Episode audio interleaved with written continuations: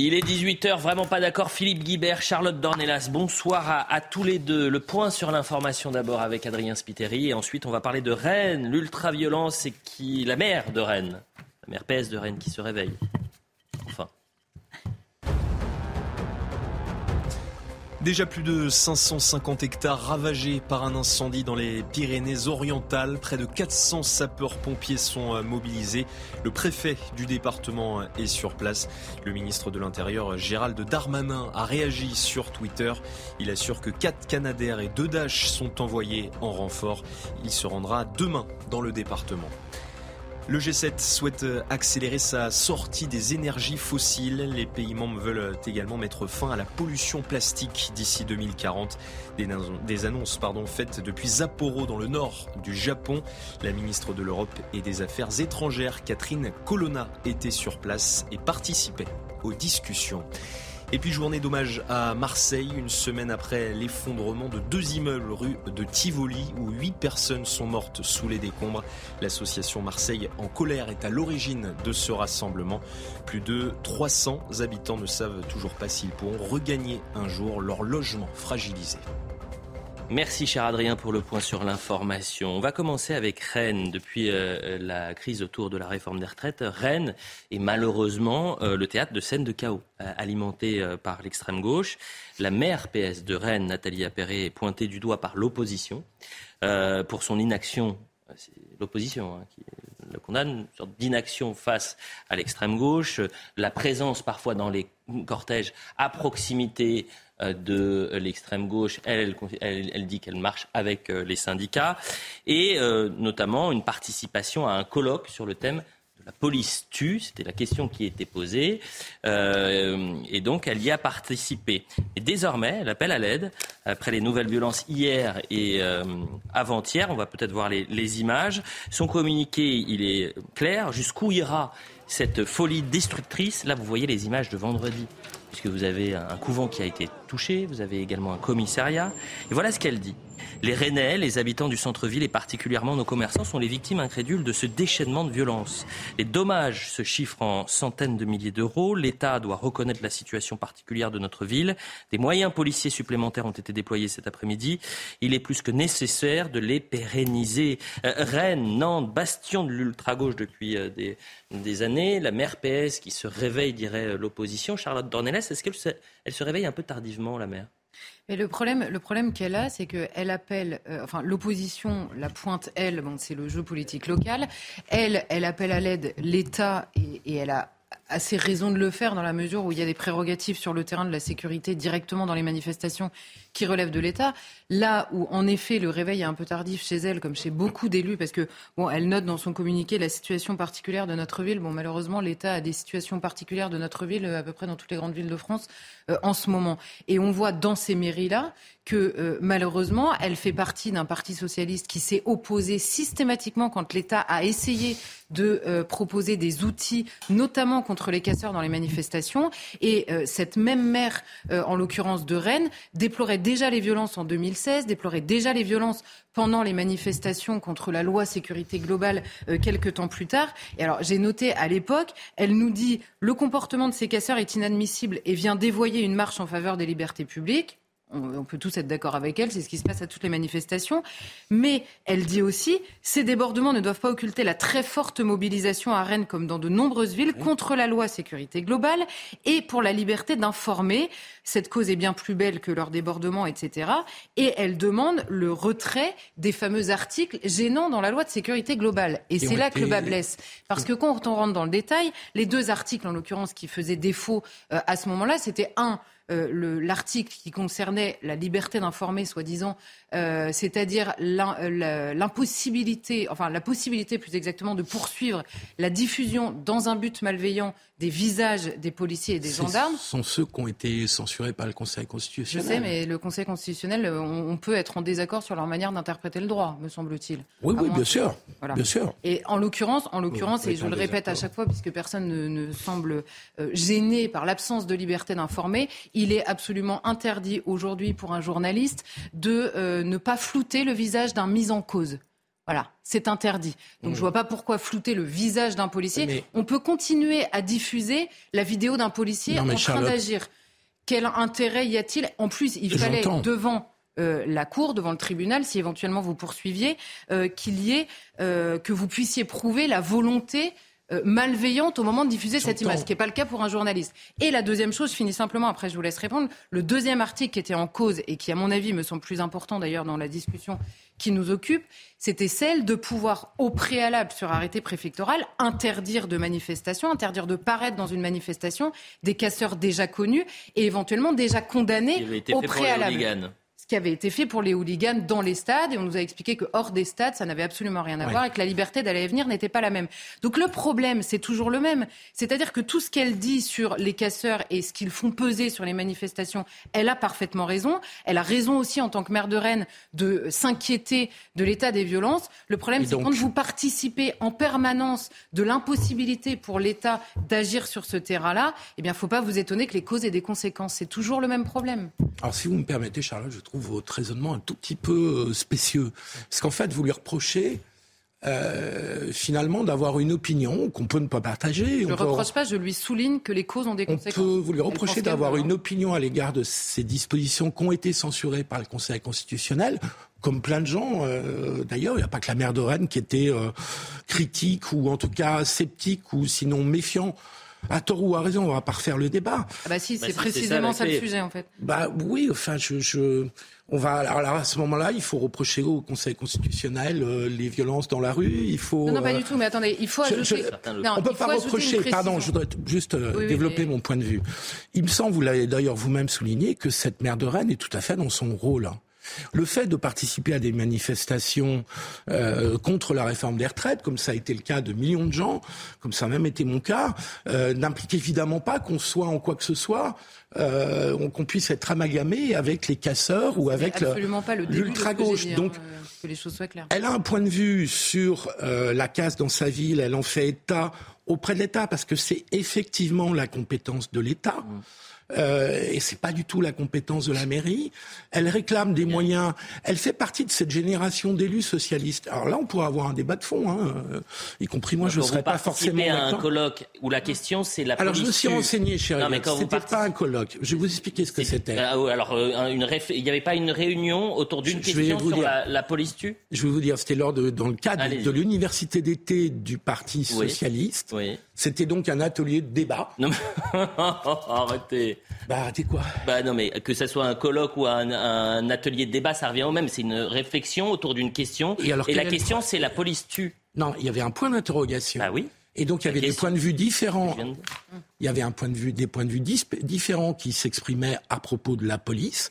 On ne sait pas ce que cette maire de Rennes, a, oui, oui. si elle a parlé et ce qu'elle a dit au cours de ce débat.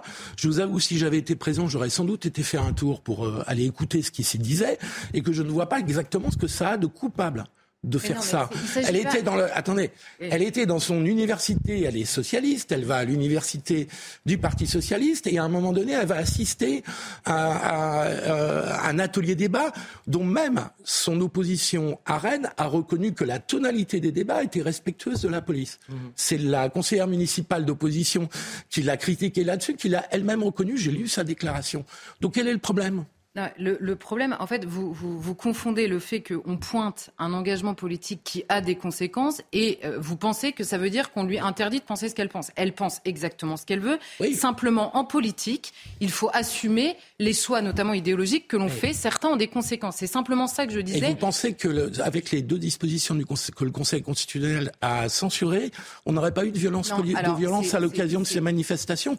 Là, je fait, trouve que c'est un raccourci c'est, un peu... C'est, non, mais c'est une accumulation. Je prenais cet exemple-là, puisque pendant ces manifestations-là, elle, elle, elle, re, euh, comment dire, elle regrettait les débordements et la casse qu'il y avait dans sa ville, et en même temps, c'est toujours le même sujet. Vous savez, c'est n'importe quel sujet aujourd'hui que vous prenez sur le terrain de la sécurité, tout le monde est d'accord pour dire, il faut maintenant, elle disait même, attendez, j'ai, je l'ai écrit, parce qu'elle dit, il faut désormais trouver des moyens d'agir en deux mille seize. Mais ouais. simplement, à chaque fois que vous proposez un moyen, c'est exactement le même sujet sur la question de l'immigration illégale. On a fait ce débat de nombreuses fois, et, et vous le savez aussi bien que moi, à chaque fois que vous proposez un nouveau sujet, c'est toujours impossible. C'est toujours impossible en vertu de droits fondamentaux individuels préservés de manière théorique. Ah bah les pays comment étrangers... Font, comment les... font les pays européens étrangers Ah oui, ah bah les pays européens, ah, vous savez très bien... Vous le... reconnaissez quand même... Euh, autant moi je suis hyper critique sur la phrase de Mélenchon, la police tue, je trouve ça inadmissible. Mmh. Autant je trouve légitime qu'on s'interroge sur la doctrine Mais de maintien de l'ordre en France. Je peux vous Là-dessus, il y, a des consti- des, il y a des questionnements, il y a des critiques qui ne sont pas toutes illégitimes. Vous savez très bien que, à la fois dans la sanction, dans l'interdiction de certains moyens intermédiaires dans la police, ça n'est absolument pas le cas dans les pays étrangers. Les doctrines de maintien de l'ordre et notamment d'autorisation des moyens intermédiaires, c'est-à-dire avant l'utilisation de l'arme létale, euh, sont pas du tout les mêmes dans tous les pays. On a un zèle particulier sur cette question-là. En France, on n'a pas non plus la même, euh, la même euh, tentation, on va dire, à la manifestation. On n'a pas euh, les, mêmes, euh, les mêmes problèmes de casseurs partout dans les pays. Donc c'est, c'est très compliqué de comparer. Simplement, on a un zèle... Ceux qui étaient à Sainte-Soline, par exemple, venaient d'Allemagne, d'Italie... Oui, mais vous notez, Italie, vous notez souvent, ils viennent de l'étranger, précisément, pour agir comme ça en France, parce qu'aussi, le mouvement, notamment Antifa, l'international Antifa, connaît parfaitement les brèches, précisément, du système, notamment judiciaire, qu'il y a en France. Admettons, donc, je, donc soit... on a, on a le beurre, enfin, on ne veut pas ni le beurre, ni l'argent du beurre. Il y a un moment, ça n'est pas possible. Et simplement, sur la question, c'est là-dessus que je voulais reprendre au début, sur la question du Conseil constitutionnel, ça n'est pas une censure idéologique de la mesure... C'est toujours une, une censure en raison de euh, l'imprécision des termes utilisés sur la question du droit. C'est en l'occurrence ce qui s'est passé avec euh, les, les, la oui, question des images.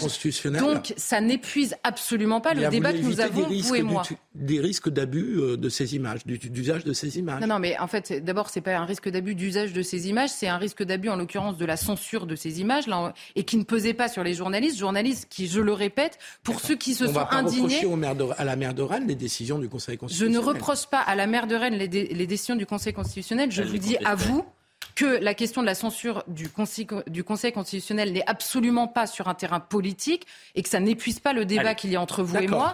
D'accord. Et ça n'épuise pas non plus le fait D'accord. que le maire de Rennes a des options politiques dans sa famille politique, qu'elle participe d'une ambiance. Vous voyez que ça n'est pas la même chose de poser la question. Encore une fois, elle va où elle veut, elle participe au colloque qu'elle veut. Enfin, simplement, je, peux, je finis simplement ma phrase. Oui, simplement, quand vous posez la question, est-ce que la police tue ? Vous avez raison, c'est une question et vous pouvez très bien avoir un débat intéressant sur cette question.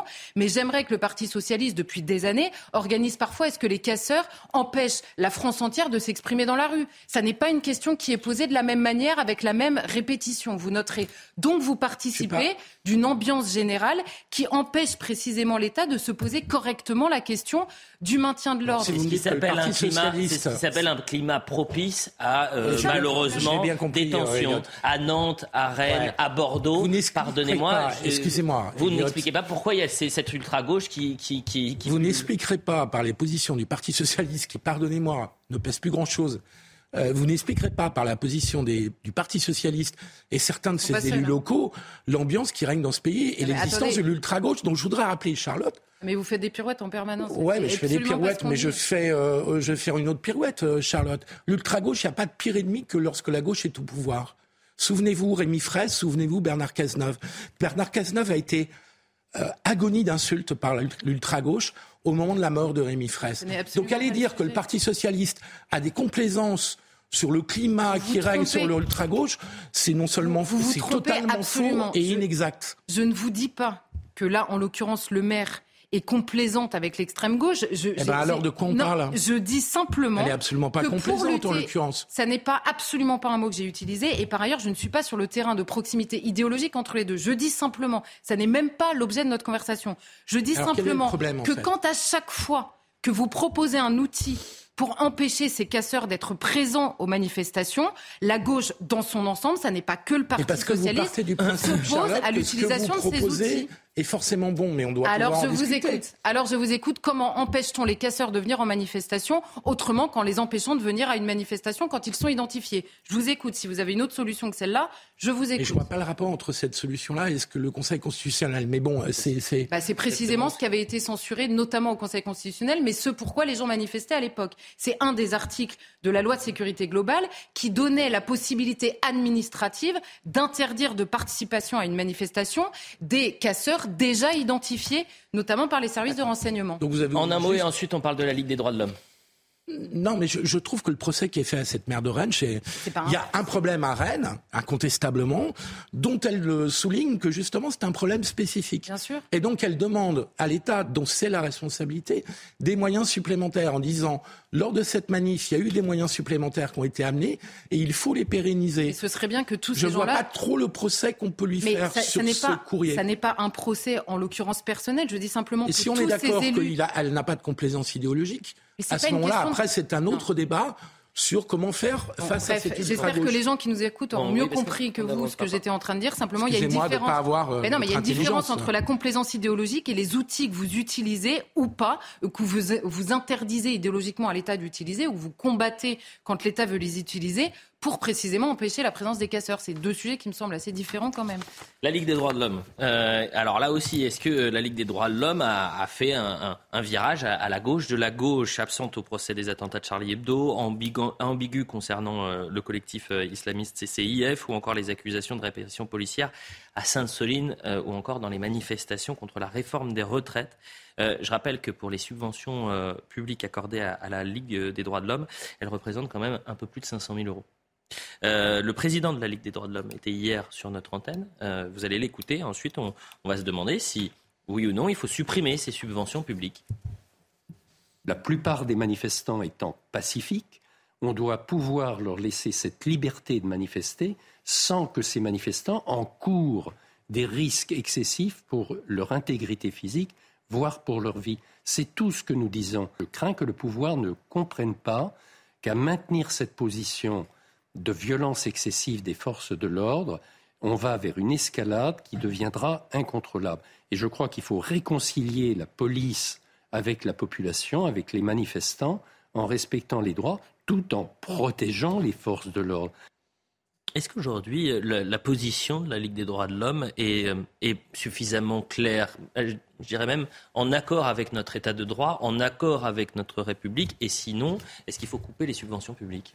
Ben, en fait, moi, je pense que la question se pose euh, en deux temps. C'est-à-dire que la question des, de la Ligue des droits de l'homme, là, en l'occurrence, l'opposition entre Gérald Darmanin, ministre de l'Intérieur, et la Ligue des droits de l'homme s'est faite sur cette fameuse histoire de l'intervention du SAMU à Sainte-Soline. C'est là-dessus que la, on va dire, l'opposition entre les deux s'est cristallisée, puisque la Ligue des droits de l'homme, et là c'est le tribunal administratif de Poitiers qui avait refusé à la Ligue des droits de l'homme sur place le statut d'observateur, donc c'est le tribunal en l'occurrence qui l'avait fait, et euh, la Ligue des droits de l'homme s'est quand même improvisée sur le terrain observateur de ce qu'il se passait, bon très bien, grand bien leur face, et ils ont sorti euh, cette information selon laquelle le SAMU aurait été empêché par les forces de l'ordre, et donc à dessein, pas en raison de la situation ou de la violence euh, qu'exerçaient euh, notamment des casseurs dans la manifestation, enfin les, les, les militants dans la manifestation, euh, auraient empêché sciemment et volontairement le SAMU d'accéder aux blessés. Donc euh, le, le ministre de l'Intérieur est arrivé en disant que c'était absolument inadmissible, ce qui était le cas en l'occurrence.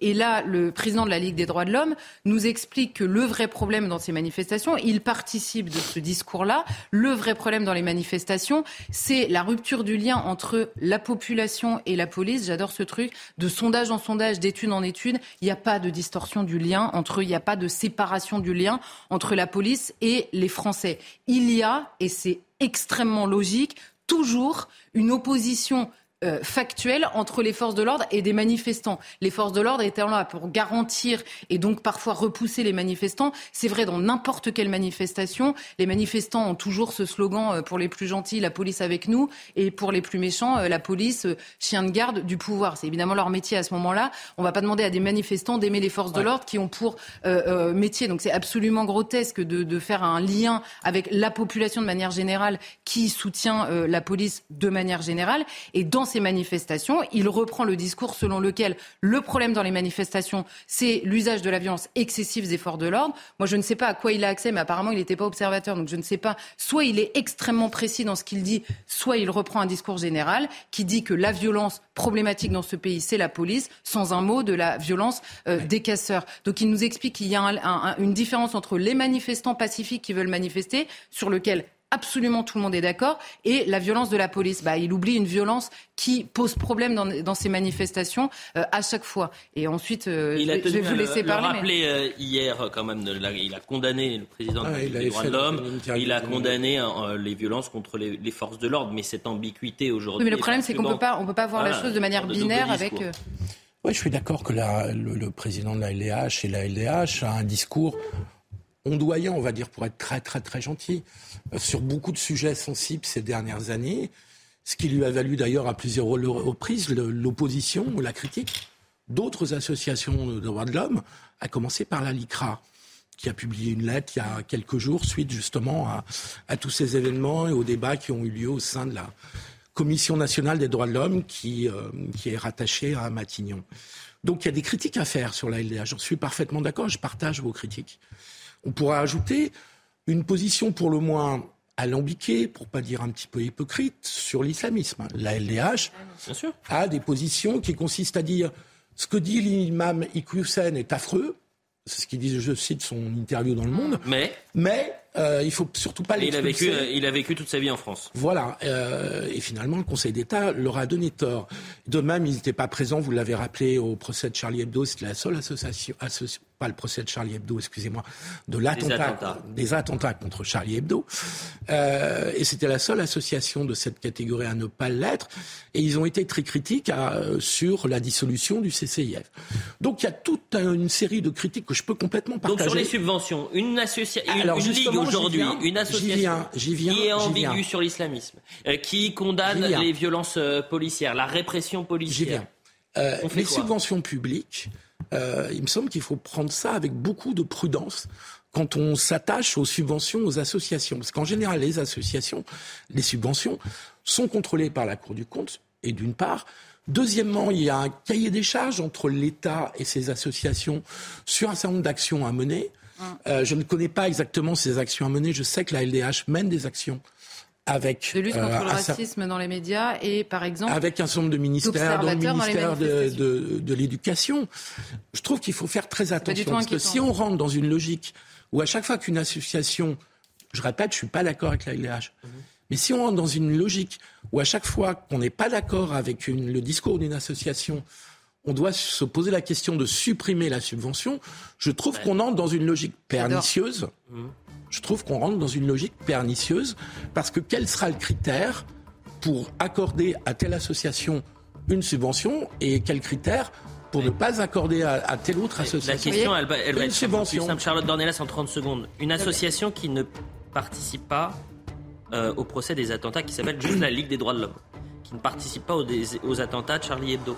Est-ce qu'aujourd'hui, euh, vos impôts doivent servir à financer une Mais partie de son En jeu. Fait, moi, ma réponse est très claire. C'est pour la L D H comme pour toutes les autres associations militantes à qui l'État délègue une partie de ses pouvoirs. Parce que, c'est, c'est, vous le disiez, il y a des accords avec des ministères. Ces associations, et il y en a une liste, euh, ces associations représentent l'État tout en luttant contre lui. C'est vrai de la CIMAD, par exemple. Dans Mais le vous faites un délit d'opinion pour les associations ? C'est pas un délit d'opinion, excusez-moi. Bah, qu'est-ce que non, c'est alors ? C'est simplement que l'État cesse de subventionner automatiquement ces associations qui pourront être subventionnées comme n'importe quelle autre association. Parce que de, du côté droit de l'échiquier politique, il y a peu d'associations subventionnées automatiquement par l'État. Et ça, ça gêne personne sur la liberté des intentions des associations. Ce sont toujours les mêmes qui sont en l'occurrence mandatées par l'État. Et vous le disiez, il y a des accords avec le ministère de l'Éducation nationale. Ça veut dire que cette idéologie-là, et ça pourrait être l'idéologie contraire, ça n'est pas le sujet. Simplement, ils ont des accords avec l'État. Or, ils luttent contre les prérogatives de l'État. Ça n'est pas le rôle des Français de les subventionner automatiquement. Mais attendez, les ça associations dépasse... peuvent aussi avoir un rôle de poil à gratter.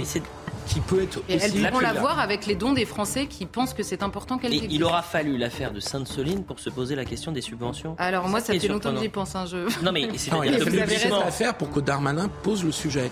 Je trouve ouais. qu'il est entré. Et dans il une n'a logique. pas été posé au moment de. Là, c'est vraiment une question une peut-être dangereuse. Au moment de, de, de, du procès des attentats. Que... Non mais vous dites ça, mais au moment du procès des attentats de Charlie Hebdo, au moment de, de, de la dissolution du C C I F, bah non, au moment de la marche contre l'islamophobie, à ces moments-là, on sait personne ne s'est posé la question des subventions. On hurle à la, à la, à la, à la populisme et, à la, mais c'est, et aux dangers. Vraiment, c'est une question que je me pose. La vraie question, c'est là, la quelles sont les actions qu'ils mènent avec les ministères la... Moi, j'aimerais avoir le détail. Eh ben, euh, vous poserez la question. Et c'est noté sur leur site. Hein, pouvez... La publicité, on revient dans un instant. On va continuer de parler de, cette fois-ci, de politique, la crise sociale et du Rassemblement national. D'extrême droite ou pas d'extrême droite ? Danger ou finalement une alternative à Emmanuel Macron ? Puisque Marine Le Pen arrive en tête dans les sondages aujourd'hui. La pub. Vraiment pas d'accord, la deuxième partie avec Philippe Guibert et Charlotte d'Ornellas. On va parler du Rassemblement national dans un instant. Est-ce une alternative crédible? Est-ce qu'on parle d'extrême droite lorsqu'il faut parler du Rassemblement national? Voilà les deux questions. Après le point sur l'information, Adrien Spiteri. Déjà plus de cinq cents hectares ravagés par un incendie dans les Pyrénées-Orientales. Près de quatre cents sapeurs-pompiers sont mobilisés. Le préfet du département est sur place. Le ministre de l'Intérieur, Gérald Darmanin, réagit sur Twitter. Il assure que quatre Canadair et deux Dash sont envoyés en renfort. Il se rendra demain matin dans le département.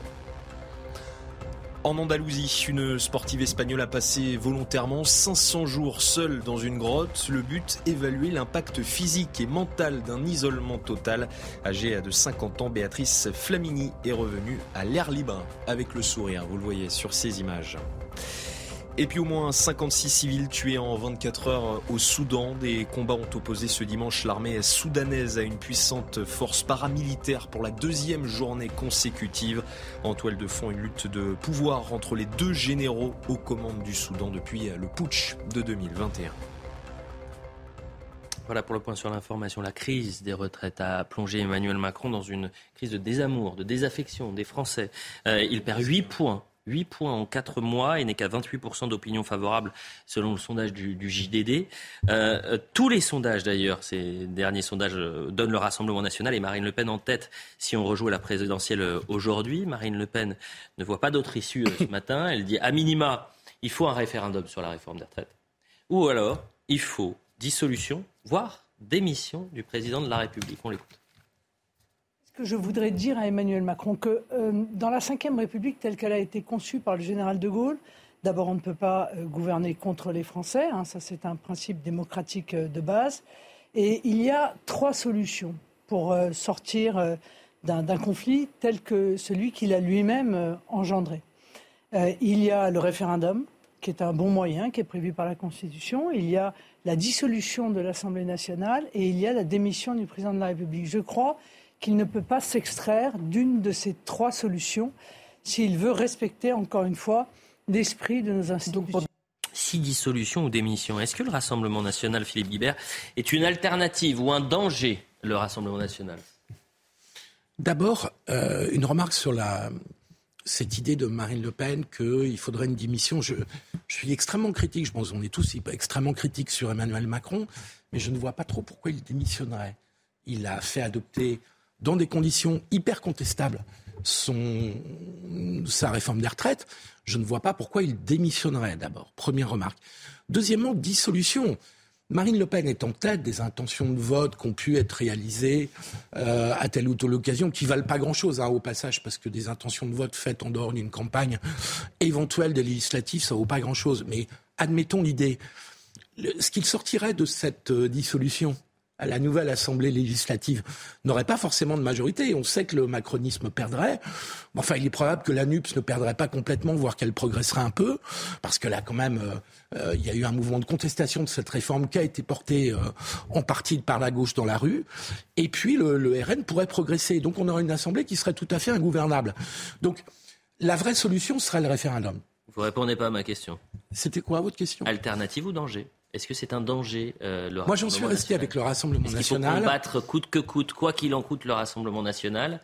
euh, Est-ce que le Rassemblement national, c'est comme disait le, le président de la République, euh, c'est le risque d'une, d'une guerre civile ? C'est ce qu'il a pu dire pendant le, le débat, ou c'est une alternative ? Et force est de constater que sur les derniers euh, sondages, vous avez euh, les Français qui mettent le R N en, en tête des sondages. Moi, sur le, front, le, le Rassemblement national, j'en suis resté à la question de Laurent Fabius en dix-neuf cent quatre-vingt-quatre, qui n'a jamais eu de réponse. Excusez-moi de mes références un peu anciennes. Il était Premier ministre, Laurent Fabius, à l'époque.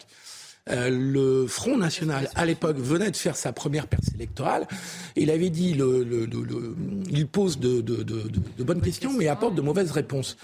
Je pense à toujours à peu près la même chose sur la question. C'est pas une question, du coup, qu'il avait posé. Et je trouve que les questions qui, sont port... qui ont été portées par le lepénisme au cours euh, de ces décennies, ça fait quarante ans que ça dure, n'ont jamais apporté autre chose que du jeu politicien, de grandes paroles et une action extrêmement limitée. Et donc, les questions de la sécurité, La gauche devrait s'en souvenir, elle a perdu quelques élections sur le sujet. La question d'une immigration incontrôlée n'a pas reçu de réponse. Et donc pour moi, c'est ça le problème essentiel. Euh, le Rassemblement national existe depuis quarante ans. Il est passé d'une dizaine de pourcents à la fin des années quatre-vingts à aujourd'hui un parti qui peut rassembler vingt-cinq pour cent. Donc vous, vous faites le pont entre le Front National, vous considérez que le Front National de quatre-vingt-cinq correspond au Rassemblement National de non, deux mille vingt-deux. Je, non, non, je, je, ça ne m'a pas échappé que Marine Le Pen a fait évoluer les positions Euh, de son parti euh, de façon nette en dix ans, et d'ailleurs elle-même les a fait évoluer sur un certain nombre de sujets depuis qu'elle est présidente du Rassemblement National. Euh, Jean-Marie Le Pen était vraiment l'héritier de l'extrême droite à la française, euh, en particulier de la, l'Algérie française, des mouvements qui y étaient liés. Euh, Marine Le Pen a fait évoluer vers une droite populiste, parfois identitaire, incontestablement sociale, même si c'est dans des conditions qu'on peut critiquer. Et donc non, je ne considère pas que le lepénisme version deux mille vingt-trois soit le Front National de dix-neuf cent quatre-vingt-quatre. Il n'en demeure pas moins qu'en deux mille vingt-deux, je n'ai pas vraiment été convaincu par les solutions proposées par Marine Le Pen. C'est un euphémisme. Charlotte d'Ornellas. Voilà, j'ai, j'ai pas très bien compris le, la, la définition de l'extrême droite liée à la guerre d'Algérie et au fait que l'Algérie. Bah, il y a une définition a... très simple de l'extrémisme, hein, Charlotte, non, non, qui est l'usage de la merci, violence. Oui. Qui est l'usage de la violence. Oui, d'accord, mais en l'occurrence. Donc Jean-Marie Le Pen était l'héritier bah, de l'Algérie française, l'Algérie française que qui avait les... utilisé, qui avait utilisé la violence pour notamment essayer de tuer De Gaulle. Mais vous êtes oui, là, vous, enfin, faites la dé... vous faites la démonstration parfaite que le Rassemblement national du... aujourd'hui n'est pas extrémiste. Non, je suis d'accord avec vous. Ah bah, c'est-à-dire que la question de l'Algérie française se pose un peu moins aujourd'hui. Donc si c'est ça la définition, c'est sûr que ça ne peut plus exister. Donc, non, mais c'était la définition de l'extrême droite non. à l'époque, et Jean-Marie Le Pen non, mais c'est pas une question... parfaitement non, mais attendez, héritier. La définition de l'extrême droite dans ce je, pays... Je, je ne développe pas sur son antisémitisme. La, la, la définition de l'extrême droite dans ce pays n'a été liée qu'à l'histoire du Front National puis du Rassemblement National, puisque tout le monde s'est servi de ce terme, et donc la définition, et c'est pour ça que ça m'amuse, a évolué au fil des ans. Extrême droite, euh, il y a Laurent Joffrin souvent euh, qui est à votre place le dimanche soir, qui nous donne une définition par semaine quasiment de l'extrême droite. Une fois c'est géographique, une autre fois c'est sur la question de l'immigration, l'autre fois sur la question de la sécurité, des subventions aux associations, pourquoi Alors, pas. Je redis, en fait, à chaque vous fois voulez, je leur redonne la mienne parce que... Non, non, mais, mais simplement, avançons, simplement, avançons sur le Rassemblement National. Est-ce que c'est un danger aujourd'hui ? Non, mais c'est, c'est marrant que vous repreniez la question de Laurent Fabius, puisque vous disiez euh, le Rassemblement National pose de bonnes questions. En l'occurrence, à l'époque, c'était essentiellement la question de l'immigration et de ses conséquences euh, et de la en sécurité.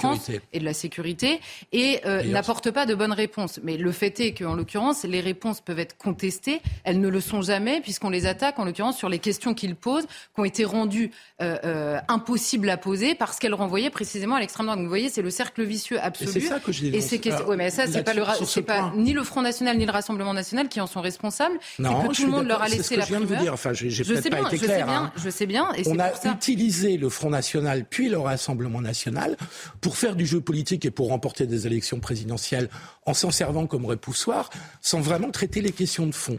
Bah, et c'est comme ça que la classe politique, et de gauche et de droite, Euh, gère, entre guillemets, le problème politique français qui est le, l'existence d'un lepénisme qui aujourd'hui est à vingt-cinq pour cent et qui gèle toute la vie démocratique. Mais le...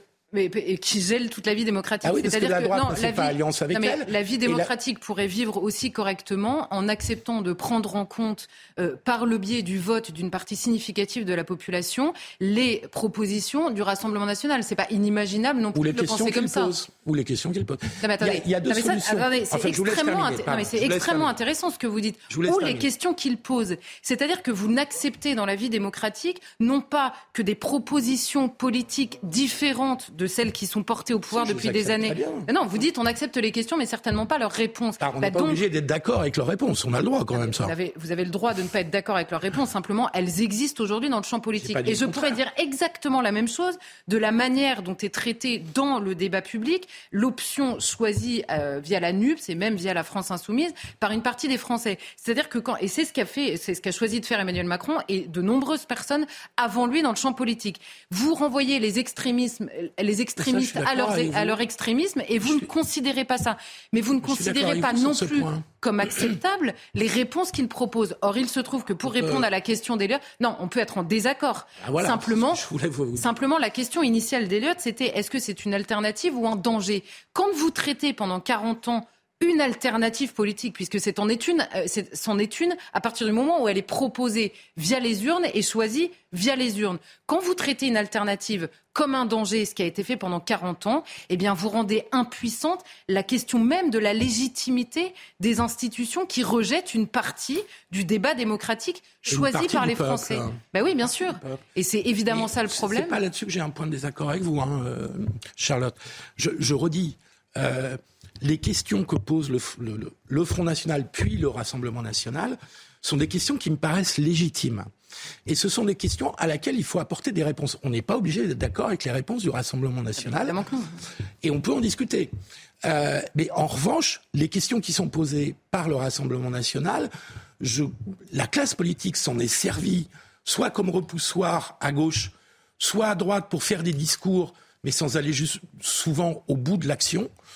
Euh, et, et donc on a laissé le, le, le, le, le pénisme s'installer dans ce pays, grossir considérablement, puisqu'on passe quand même de dix pour cent à vingt-cinq pour cent.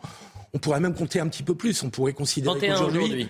on pourrait considérer qu'aujourd'hui, avec la candidature d'Éric Zemmour euh, au premier tour de la présidentielle, plus Dupont-Aignan, ça faisait à peu près un Français sur trois qui a voté. Et quand vous prenez les études, vous en Donc, trouvez même chez Macron et Mélenchon qui pensent rigoureusement la même chose sur les questions d'immigration. Oui, mais justement, ils ne votent pas pour le Rassemblement non, national. Non, mais ce que je veux dire, c'est que la question, euh, la question donc ils sont centrale... pas d'accord avec la, ils peuvent être d'accord avec les questions, ils sont pas forcément d'accord avec les réponses euh... qui sont apportées par le Rassemblement national dans ces domaines non. et dans d'autres domaines. Donc, euh, donc voilà, donc la classe politique a commis cette erreur en pensant vivre sur une rente qui s'appelle le Rassemblement national, en se disant le Rassemblement national ne pourra jamais gagner.